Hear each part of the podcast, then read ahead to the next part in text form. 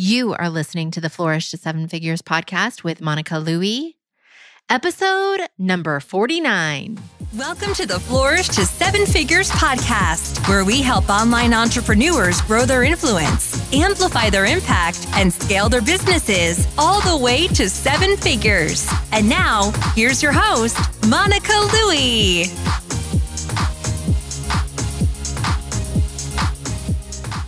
Hey, thank you so much for joining me for the Flourish to Seven Figures podcast. I'm Monica Louie, and I'm bringing you another incredible interview. We are taking a break this week from the COVID-19 related content because this is such a fun, kick-in-the-pants interview that I just can't wait to share with you. With everything happening in the world right now, if you could use a pick-me-up, then this episode will do the trick. My guest today is a life coach, author, and advice columnist for some of the largest outlets in the world. And she's a ray of sunshine who's guaranteed to bring a smile to your face. But first, if you're new to the podcast and don't know me yet, then welcome. I'm Monica Louie. I'm a Facebook and Instagram ad strategist, and I run a successful ads agency where my team and I manage ads for 6- and 7-figure online businesses. I'm also the creator of Flourish with Facebook Ads, my online training program that teaches my step-by-step system for creating campaigns that convert. My team and I have managed $2 million in ad spend and served more than 800 students and clients. So we are in the trenches every single day, keeping a pulse on what's working now in the world of Facebook and Instagram ads. And while I teach a lot about Facebook and Instagram ads, the goal of this podcast is to discuss what it really takes to build a seven-figure online business. And that's why I love to bring you interviews with experts and successful business owners like my guest today. I am so excited to share with you my interview with Susie Moore. Susie is a former Silicon Valley sales director turned life coach and advice columnist. And you may have seen her on The Today Show, Oprah.com, Business Insider, The Huffington Post, Forbes, Time Inc., or Marie Claire. Susie's work and insights have been shared by celebrities and thought leaders, including Arianna Huffington, Paulo Coelho, Kris Jenner, and Sarah Blakely. And I'm so honored to share my interview with Susie with you today. We cover so much in this episode, including how she uses Facebook ads to scale her business, why you should pay attention to who you, quote, lovingly envy, how to stop being shy and grow your confidence, the surprisingly effective way to overcome imposter syndrome, how to fall madly in love with rejection, and why you should, the key to winning that Susie wants more people to understand, and a whole lot more. And at the end of the interview, Susie shares about her brand new book and how you can grab a special bonus now through the end of this month. Now, before we dive into the interview, I want to make sure you know that if you haven't heard, right now I'm offering my introductory course, 5 Days to Profitable Facebook Ads, for free for a limited time. It's a $79 value, and I know that there are a lot of people interested in learning Facebook ads right now, and a lot of us have extra time on our hands. So if you're ready to dive into how to create profitable Facebook ads, consider this a gift from me. Just go to monicalouie.com/5-day course and enter code BEKIND, all one word. And as always, you can find all the links and resources that are mentioned in today's episode in the show notes at monicalouie.com/49. That's MonicaLouie.com/49. All right, here is my interview with the amazing Susie Moore. Hey, Susie, thank you so much for joining me on the Flourish to Seven Figures podcast. I'm so excited for this conversation. Me too, Monica. Thank you so much for having me. So can you please first start off by telling people who you are and what you do for those who are not yet aware? Yes, I'm an author, life coach, and advice columnist for some of the coolest media outlets in the world. And I live in Miami, Florida, and I just showed you my view quickly, Monica. Yes, it's gorgeous. It's a very different view than the one that I have outside my window.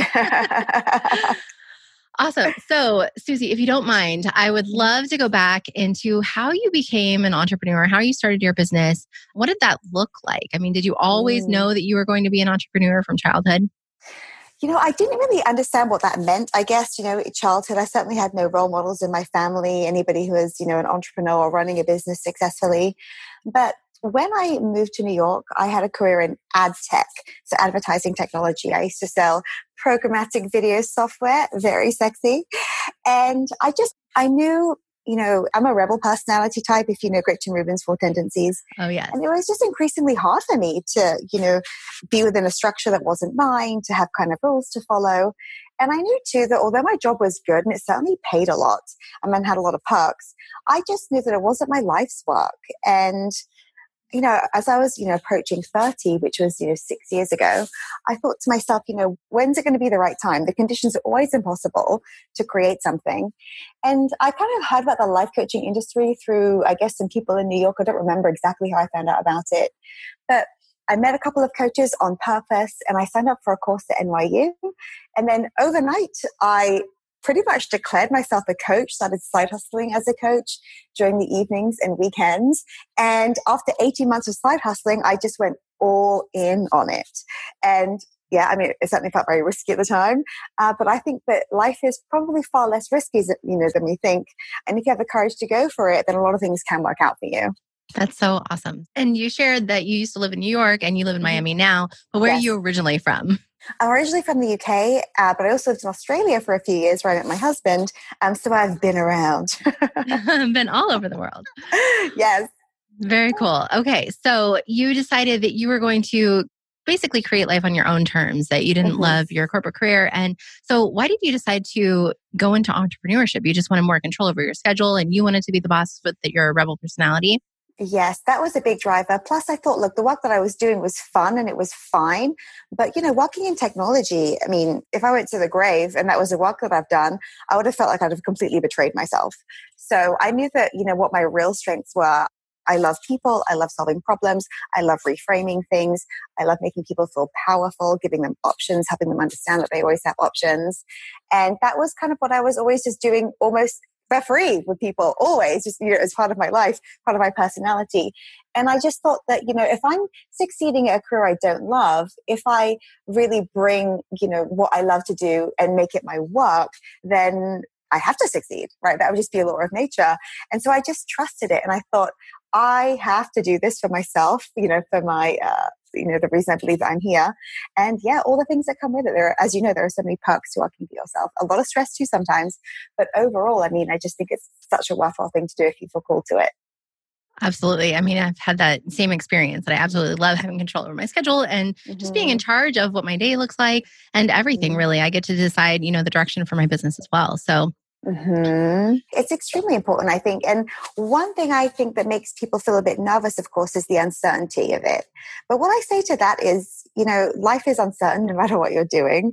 And a lot of people, I've realized, will choose misery over uncertainty, would rather be miserable than almost like face change. And change doesn't have to be so scary. And there are certainly ways that you can learn to embrace it. Absolutely. And I was just actually having a conversation with my team yesterday about how I just really love that I've, you know, built this team and built this business and these people around me that are helping support the goals and we're all in this together. And then I remember back to my corporate days where it just mm-hmm. seemed, you know, like part of what made me realize that I needed to change was that everybody was just always complaining about the work or the bosses and but nobody was really doing anything about it. And I just realized that I didn't want, you know, 30 plus more years of that for my career. And mm-hmm. that, you know, I wanted more control. And so that's where I was going to look for other options. Yes. And think about it. It's so easy to stay where you are, right? And to be like, it's fine, complain about it. But you're not putting yourself in a powerful position. And if you're a kind of complaining, unhappy employee, like there has to be some accountability there too, because no one's forcing you to stay in a job. No one's forcing your life path.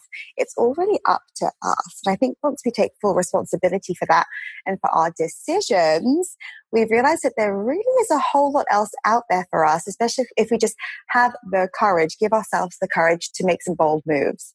That is so true. And so I want to hear a little bit more about your pathway in the last, you said 6 years about mm-hmm. kind of venturing out on your own and building your business first on the side. So did mm-hmm. you start off with private coaching, like one-on-one coaching? Is that what yes. it looked like? Yes, because that was the easiest to do, right? Without a website, without really any kind of business set up in a formal way. I think that's always the easiest place to get started. Plus, I think some people try and skip that step, right? They try and get straight into like selling a course or straight into, you know, something that's maybe group or bigger. And I think just doing the work, like one-on-one, like depending on what your field is, if that's possible, that's where you get kind of all the best insights that lay the foundation for your business. Absolutely. I definitely agree with that. With my, so I'm a Facebook ad strategist and mm-hmm. I have a team, an agency now where we run ads for people, but I started mm-hmm. off with one-on-one coaching, teaching people Facebook ads. And that's where I learned a lot of, you know, the stumbling blocks and how, you know, I taught myself how to better explain things before I went into the world of building my own course and then growing an agency around that. Yes. And I think, I mean, sometimes I think we're afraid to almost like to start coaching, to start charging, to start, you know, kind of putting ourselves out there. But you start small, right? It's like one person at a time. That's how you build your business. And then once you have some real learning, you can absolutely scale. Yeah. But I feel as if, you know, starting out as a one-on-one coach for me was not only a lot of fun, but I kind of really got to understand what was always coming up for people, right? Like what the fears were, what the challenges were, like what was keeping people, you know, stuck where they were. And so that really informed a lot of my, you know, now products, but also a lot of the content I put out there for media coverage, because using the media is probably the largest method that I've used to grow my business, grow my email list, etc. And my clients were always like the best source of information for me. So let's talk about that. I mean, so how did your business grow over time? You said media, and then did you start incorporating products? I know you have products and books and lots of things now, but yes. Can you kind of share what that looked like, that evolution? Yes. So when I was actually still in my cubicle as a side hustler, I, you know, I was so bored in the afternoons, like, aren't we all? Like, what do you do after lunch once your to-do list is done? I used to read websites like MindBodyGreen. Love that site. It's a very nice, big, juicy site. And the content on there, I thought to myself, you know, I could write stuff like this. It was stuff, you know, around confidence, around spirituality, around productivity. And I just one day, without overthinking it, I was reading MindBodyGreen, went to meet a friend at a bar for a drink. She was late. So I just wrote a piece. And it was my very first piece of MindBodyGreen. It was called, you know, Why No is the New Yes, How to Scale Back Your Busy Life, something like that. And it was published within 2 weeks and it was shared nearly 4,000 times. Wow. And I took that as a sign that this was going to be how I was going to grow my business, because at that point I had clients, I was getting referrals, I was using largely LinkedIn as my source for finding people. But, you know, you tap out at a certain point, and I wanted to go big, right? You want to take it all the way to the top, especially when you're really early and ambitious. And I thought, this is how I'm going to grow my business for free, especially in the beginning. I didn't even have a website yet, Monica. It was so early, but I just kept doing it, kept creating content, started writing for Marie Claire, for Business Insider. It just kept growing. And then, of course, got my back end set up, you know, over time. And it's still the method that I rely on for getting leads, getting people, and, you know, showing my work. That's wonderful. So, I mean, you started growing your audience, and then did you transition eventually from one-on-one to products? And do you still do one-on-one? Yeah, so I started creating products, yes, because I started learning about this industry, right? I mean, this is the thing. I think that if I went back in time, the one thing that I'd probably do differently is I'd invest in my business earlier. So instead of thinking, oh my gosh, this has to make money, I probably would have gone to more conferences, maybe joined a mastermind sooner, because I've really learned how this whole, you know, industry works by observing others and seeing what works and seeing what would work for me based on the kind of lifestyle that I want, how I want to set my business up. But yeah, I started creating products, which of course became really fun, you know, marketing to the list that I've been building over time. The closest thing I do to one-to-one now is I have a live event that I do in New York 3 times a year. And then we offer like a high, and this is around publicity, it's called Pitch Please. And then we have a small group coaching program called The In Crowd, which is only 8 people. So it's pretty high touch. But yeah, I think that where I can add the value most is the information that I've packaged, because I've learned, especially over time, that people don't need your time. They just want your knowledge and they want to know how you can help them. And so scaling it feels like I'm being of the most service, and it feels, I think, the most exciting for me. Awesome. So as you started to create those products, then how have you scaled your business? Because now you're helping millions of people. Yes. Well, of course, good old Facebook ads. You're the pro there. I love Facebook ads. They actually work really well in tandem with media features too. So I send a lot of ads to my guest posts. I was just on The Today Show, and I have ads running to that segment. So again, to warm audiences up, and then to, you know, get them at the top of the funnel, and then, you know, retarget. So I love media. I love guest posts. I do some affiliate work. I have a YouTube channel that I'm investing in now. So I like to have different lead sources from everywhere. And I think a perfect, mix is paid and organic together.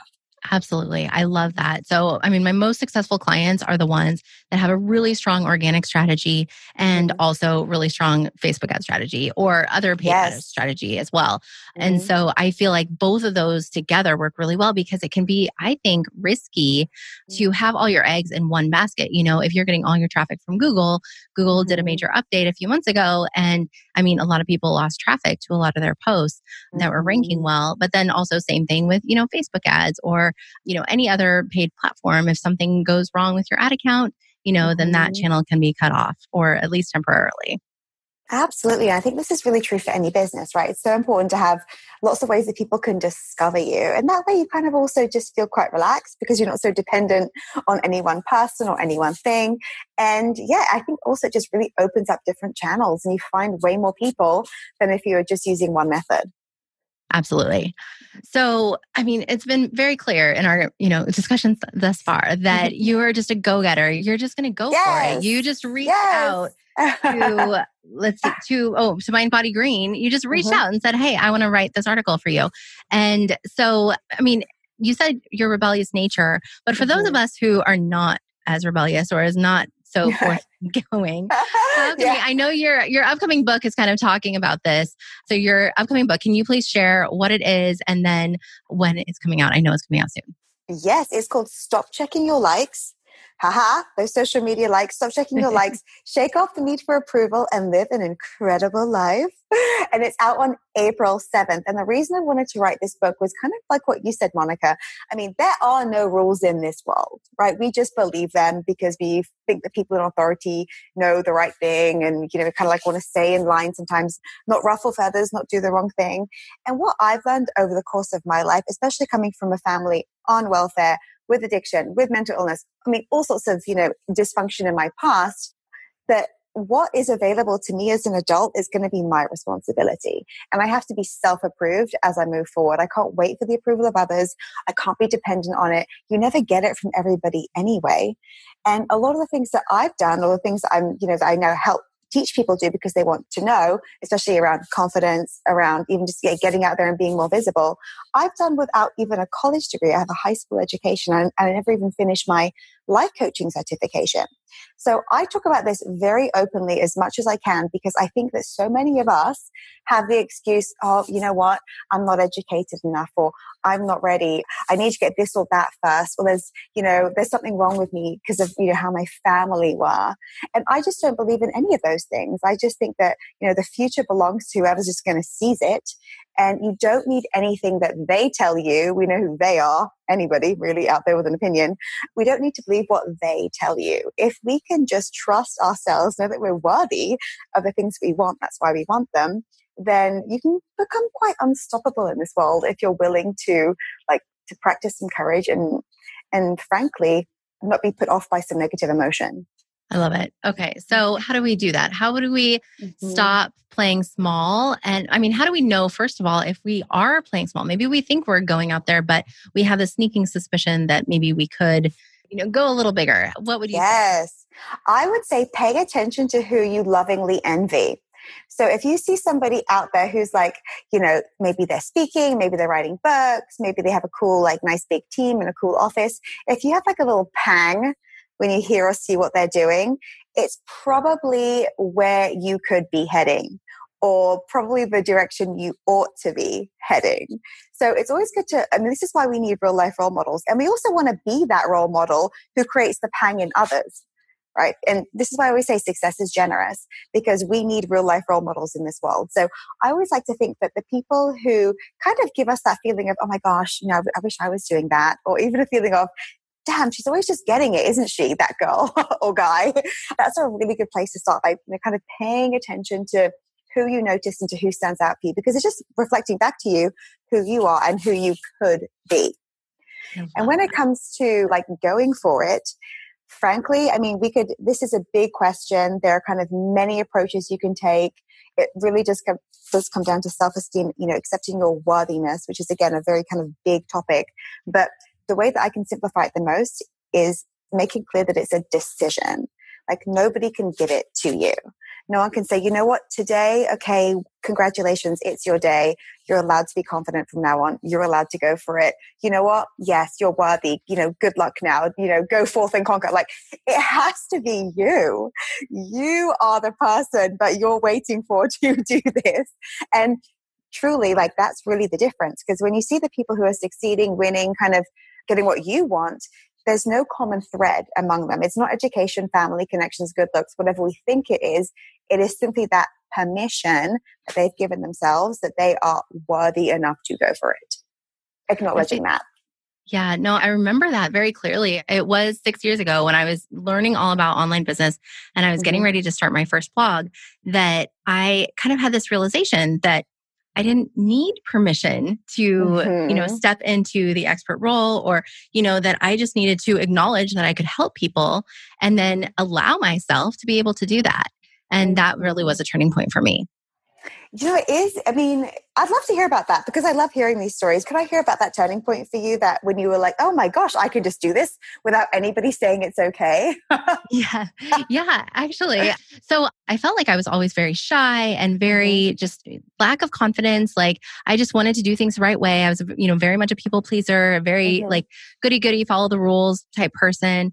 And then when I decided I had left my corporate job and I was home with my little babies and wanted to build a business from home, I just remember thinking about that I had this blog idea to help people. My first blog was about getting out of debt. So my husband and I paid off $120,000 of debt in 2 years, all on a single middle-class income. And people started asking us how we were doing that. You know, people in our real life were like, what is going on? We know that Monica just left her job and my husband's in law enforcement. So it's not like he's a doctor or a lawyer. And so how is this happening? And so that's when I had this aha moment. That's how I could help people. But I also was very nervous about doing that and putting myself out online. And it was when I joined B-School or maybe started following Marie Forleo before I joined B-School. It was something that she said about like, you don't need permission. You know, here, I am granting you permission. And it was just this video that she made for the world to see. And I was like, you know, like whose permission am I waiting for? I felt like I needed somebody to give me that permission. But really, I realized I just need to give it to myself. If I truly know I can help people and make a difference in the world, then I am doing other people a disservice if I don't put myself out there and try to help people. Yes. Oh, I love that story, Monica. And you know, it's interesting because you also mentioned in the beginning, like pleasing. I'm absolutely right there with you. I know all about that. And also like this feeling of shyness. One thing that people often say that they're shy. And I mean, I coach with people on this, especially if they want to be in the media, you know, kind of get on television, but, you know, whatever it may be, increase their, you know, their message, their voice, their brand.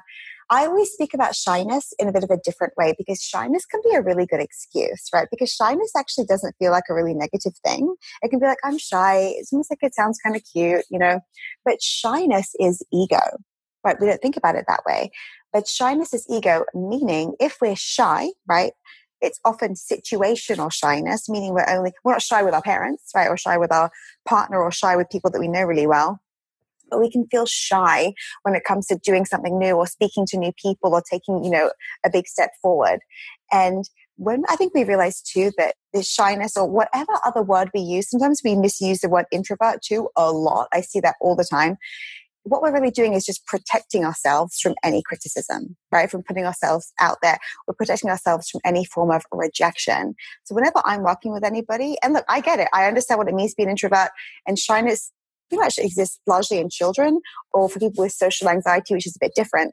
But, you know, I like to lose these words when it comes to kind of like taking the next step because shyness, being an introvert, I think these things are also just kind of used in a way to kind of give ourselves a get out of jail free card, you know, to give ourselves a bit of a pass when it comes to doing the things that we want to do. And just recognizing, look, I'm scared, right? This is scary. I don't want to like do this and have someone say no or think I'm, you know, or laugh at me or, you know, I'll just look silly. That's really what the risk is. And I think that when we can understand that risk, understand what it really means, knowing it won't kill us, it just means it will feel uncomfortable for a while. We'll have some negative emotion in our body for a while, then that means like if you can tolerate that, it will make you unstoppable. Absolutely. Oh, and I've seen that. I mean, looking back, I completely relate. I've been nodding my head this entire time because I completely relate to what you said because, you know, I used to consider myself very shy and I still can be in certain situations where I just don't feel like I fit in as well or something. But as I've like gone out and met people at conferences, business conferences, people are often surprised that I call myself an introvert because they think I'm more extroverted. And I think that that has correlated to my confidence growing over these past 6 years and me growing my business. And I'm much more confident in my role and what I do and, you know, as a business owner and just everything, the way, the direction that my business is going now than I used to be. And I think that that is definitely related to people perceiving me as being more extroverted. Yes. And I mean, it's interesting, right? Like what it even means to be an introvert, extrovert. So many, I see it all the time, like these different expressions being thrown around a lot. It's okay. It doesn't matter like what the expression is. The most important thing to know is, are you being honest with yourself? Right? Are you being honest with yourself? And are you making an excuse for something that feels scary and just putting a nice label on it? Because when you realize that your goals are more important than your sensitivity, like the desires that you have are more important than the fears that you're experiencing in this moment, and you decide to just take this bias towards action, it is remarkable what will unfold for you. And I don't mean crazy action every day out there screaming. I mean a little bit of action most days. That adds up. Like it totally adds up. And you notice the fear never goes away. Your tasks and your goals just get a lot bigger. And this is also how you learn to trust yourself over time, by following through and just doing the things that most people are just, too frightened to do.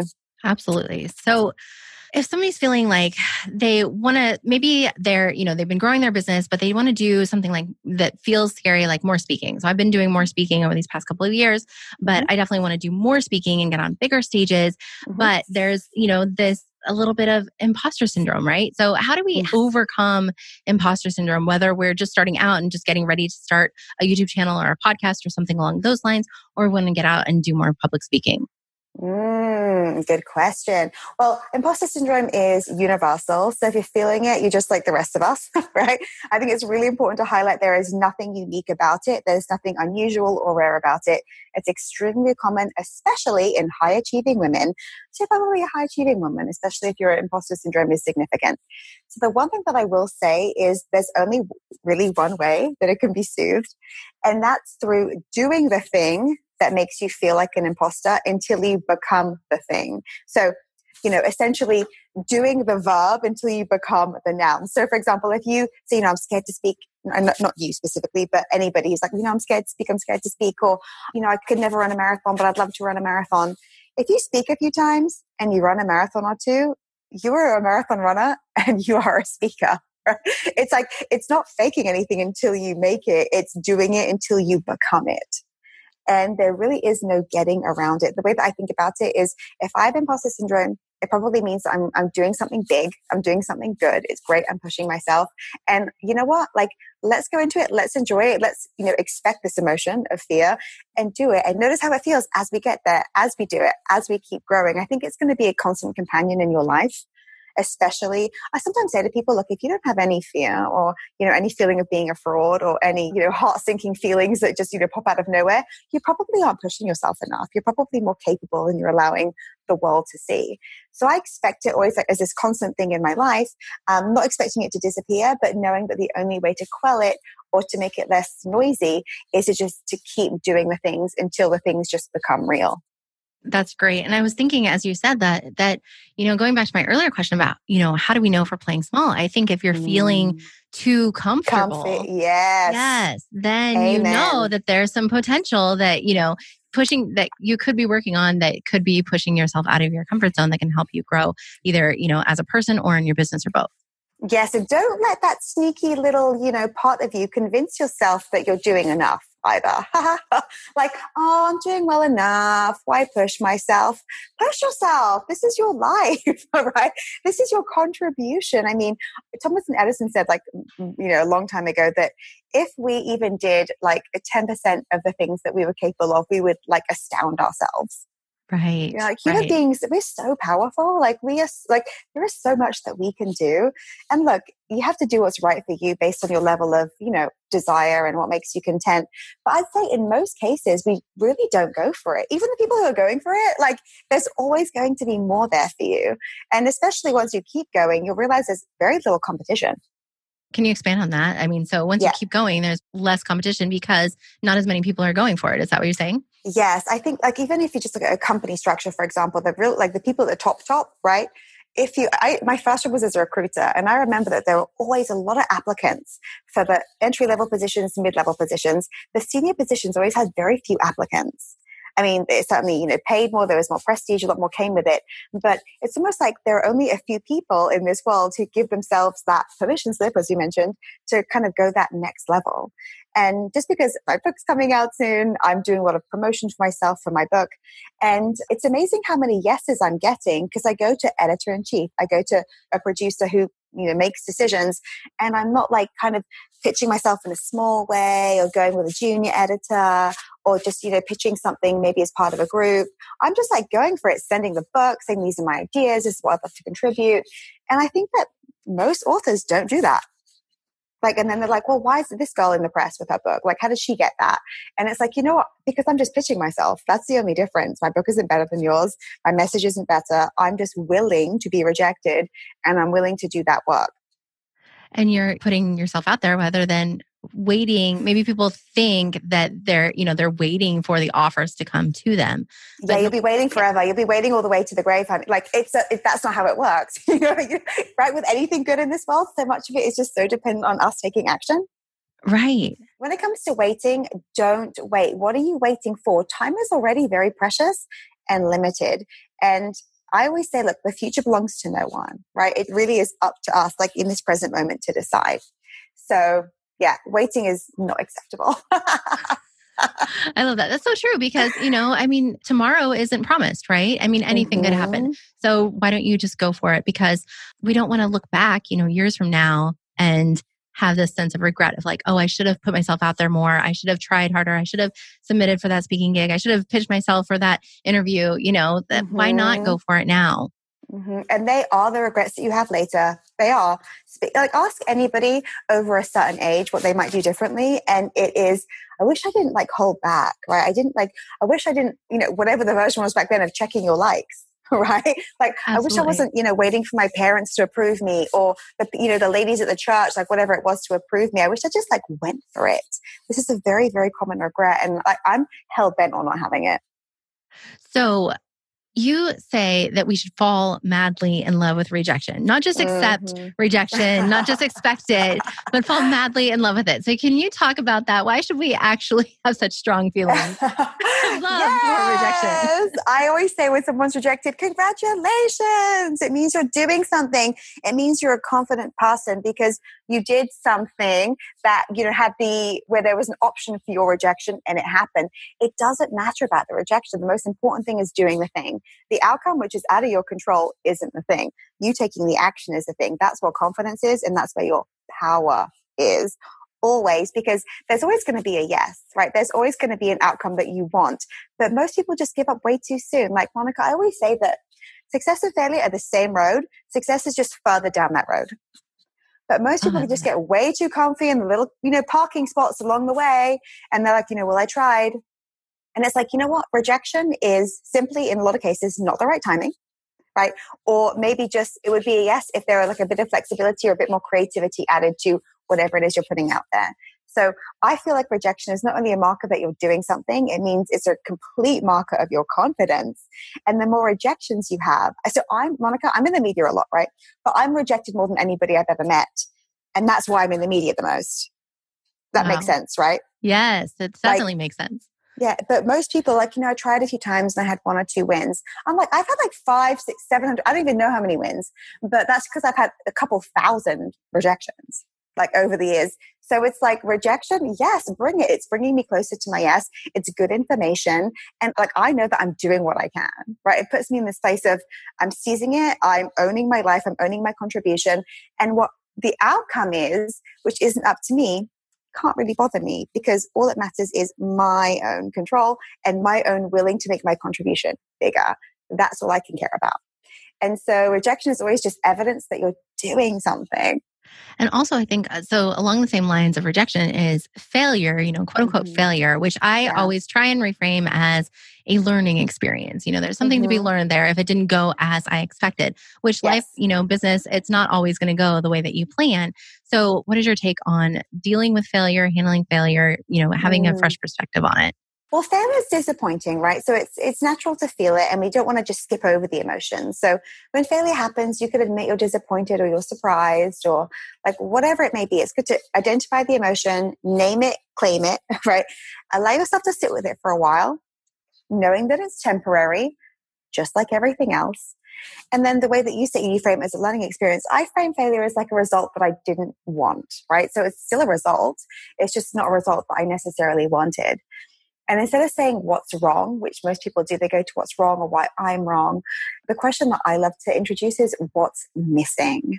First of all, it's far more creative. It opens up a different part of your brain, this question. But instead of saying, ah, oh, this is a mess up, I'm wrong, you know, this whole thing was a bad idea, you know, often perceived failure with a couple of tweaks could be a success. But I think we don't give ourselves that chance a lot of the time because we're too busy being a little bit like in the self-pity place, or, you know, just attaching ourselves too much to like to the perceived failure. So what I've noticed too, and like in many successful people, and look, in my book, I mentioned that like I'm a self-help junkie. I've read, you know, I think 600 self-help books now, and I've distilled the best nuggets in this book that I've learned. But what I've learned through all of this kind of research and so forth is that the people who kind of, again, success, however you define it, their bounce back rate is just faster. Right? Like bounce back rate from a failure or something not going their way. It's like same day, next action. Essentially using a question, maybe not in the exact form what's missing, but thinking about like what the gap is or what the next step is then. It's not staying in that place. So acknowledge it. You can, you know, acknowledge those feelings that you have. We're all human, but know that it's temporary. And what you do next is the most important thing. I love that. Thank you so much for that. Because I see that a lot of times, you know, where people will be skeptical of Facebook ads, or they'll say, oh, I tried it, it didn't work. And I want to empower people to acknowledge that, you know, if they decided to switch their focus to something else, some other, you know, marketing strategy, that was their decision, but always be open to the fact that there was something else that they could have tried, whether, you know, in the ad itself or their funnel or something that could have produced a different outcome. Yes. And Monica, I'll say too, like when it comes to Facebook ads, I think sometimes we have to take real accountability for our funnels because we're like, it was a Facebook ads manager or it's Facebook ads. A lot of it is us, right? It's like once someone comes into your world, what experience are they having? And I feel like people want to pass the buck a lot, right? They're like, you know, it didn't work for me, or they have a million ad managers that they kind of go through. It's more than that, right? It has to be a real collaboration and we have to be accountable too. So I think when it comes to, you know, Facebook ads, there is so much potential. I love them. I love them. But I'm always thinking, you know, if my ROAS is dipping or my cost per lead is really high, I'm always thinking, okay, what's missing here? What can I add? And thinking about it from like, this is in my power perspective. Like this is, let's make this great. Like let's do something, like let's take something from this and make it even better. So yeah, I mean, I wouldn't write off ads. Heck no. I love that. Well, thank you for that. I appreciate that. Yeah. And yeah, I think it's helpful coming from somebody else who's had success with Facebook ads, and it's because you didn't, you know, stop at the first ad that you tried or first funnel that you tried. You kept iterating and asking yourself these questions. Yeah, it takes some time, like anything. And so why would this be any different, right? If you're learning anything in this world, any skill, right? Or if you're trying something new, like why would it be easy the first time or the second time, the third time? You got to stay in the game. Right, just got to stay in the game and just remain creative and just keep thinking, what's missing? What can I be adding? Because I really do think it's really possible to win. Again, most people just give up too soon.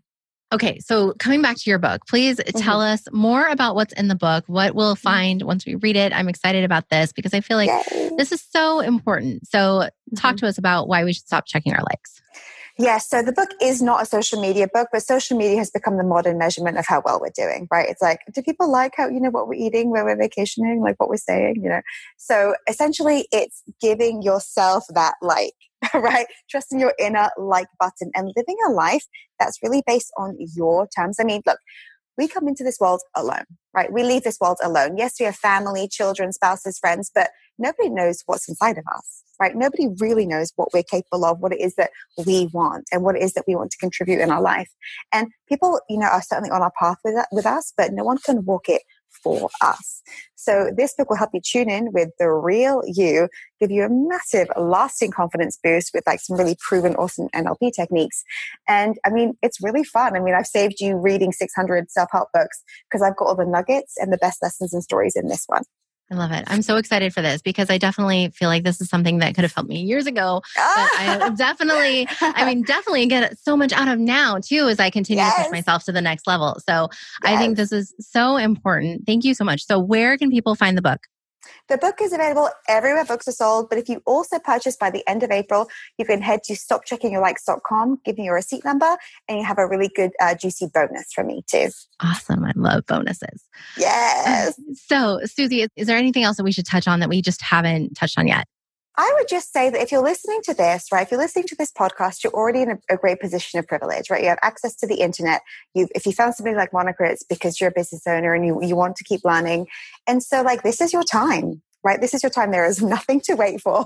There is nothing to wait for, like we said. And yeah, I mean, the most important thing that you can manage, like there are, you know, skills, techniques, tools, they're all out there. The information is all available. The most important thing that you can work on is your mind, right? Your confidence, having a well-directed mind. And that's why my book is really there to help you do.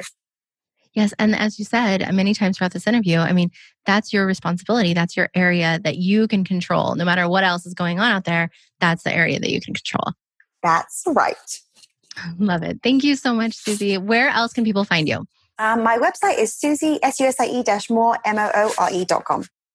Awesome. Wonderful. Thank you so much. I really appreciate your time. This is a wonderful conversation. Thank you, Monica. This was so much fun. Mwah.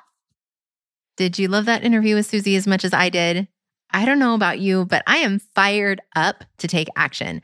And I want to give a huge thank you once again to Susie for coming on the podcast and sharing all of her insights with us.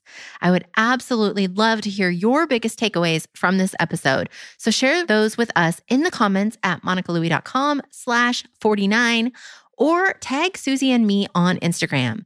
I am at Flourish with Monica and she's at Susie.Moore. And be sure to grab her book, Stop Checking Your Likes, Shake Off the Need for Approval, and Live an Incredible Life. And grab your free bonus before the end of April at stopcheckingyourlikes.com. And you can find all the links and resources that we mentioned in this episode at monicalouie.com/49. Thank you so much for joining Susie and me today. If you are ready to scale your business with Facebook ads, then check out my free Facebook Ads Starter Kit. You can find that at monicalouie.com/guide. The starter kit takes you through the 6 simple steps to creating campaigns that convert. Plus, there's an awesome checklist so you can make sure you've got everything you need before you jump into the ads manager. And if you're like me, then you appreciate a good checklist. And if you're interested in learning more about how my team and I might be able to help you with your Facebook, Instagram, or Pinterest ads, go to monicalouie.com/WWM. We have information there about our services. And if you'd love one-on-one help with your Facebook ad strategy, but you're not quite ready for ongoing ads management, my team and I are working on a special brand new program that I cannot wait to share with you. Stay tuned next week because I'll be sharing all the details with you in the next episode of the Flourish to 7 Figures podcast. And just a reminder, I'll have all the links and resources that we mentioned today in the show notes, which you can find at monicalouie.com/49. And if you found this helpful, please leave a rating and review so that more people can find this podcast.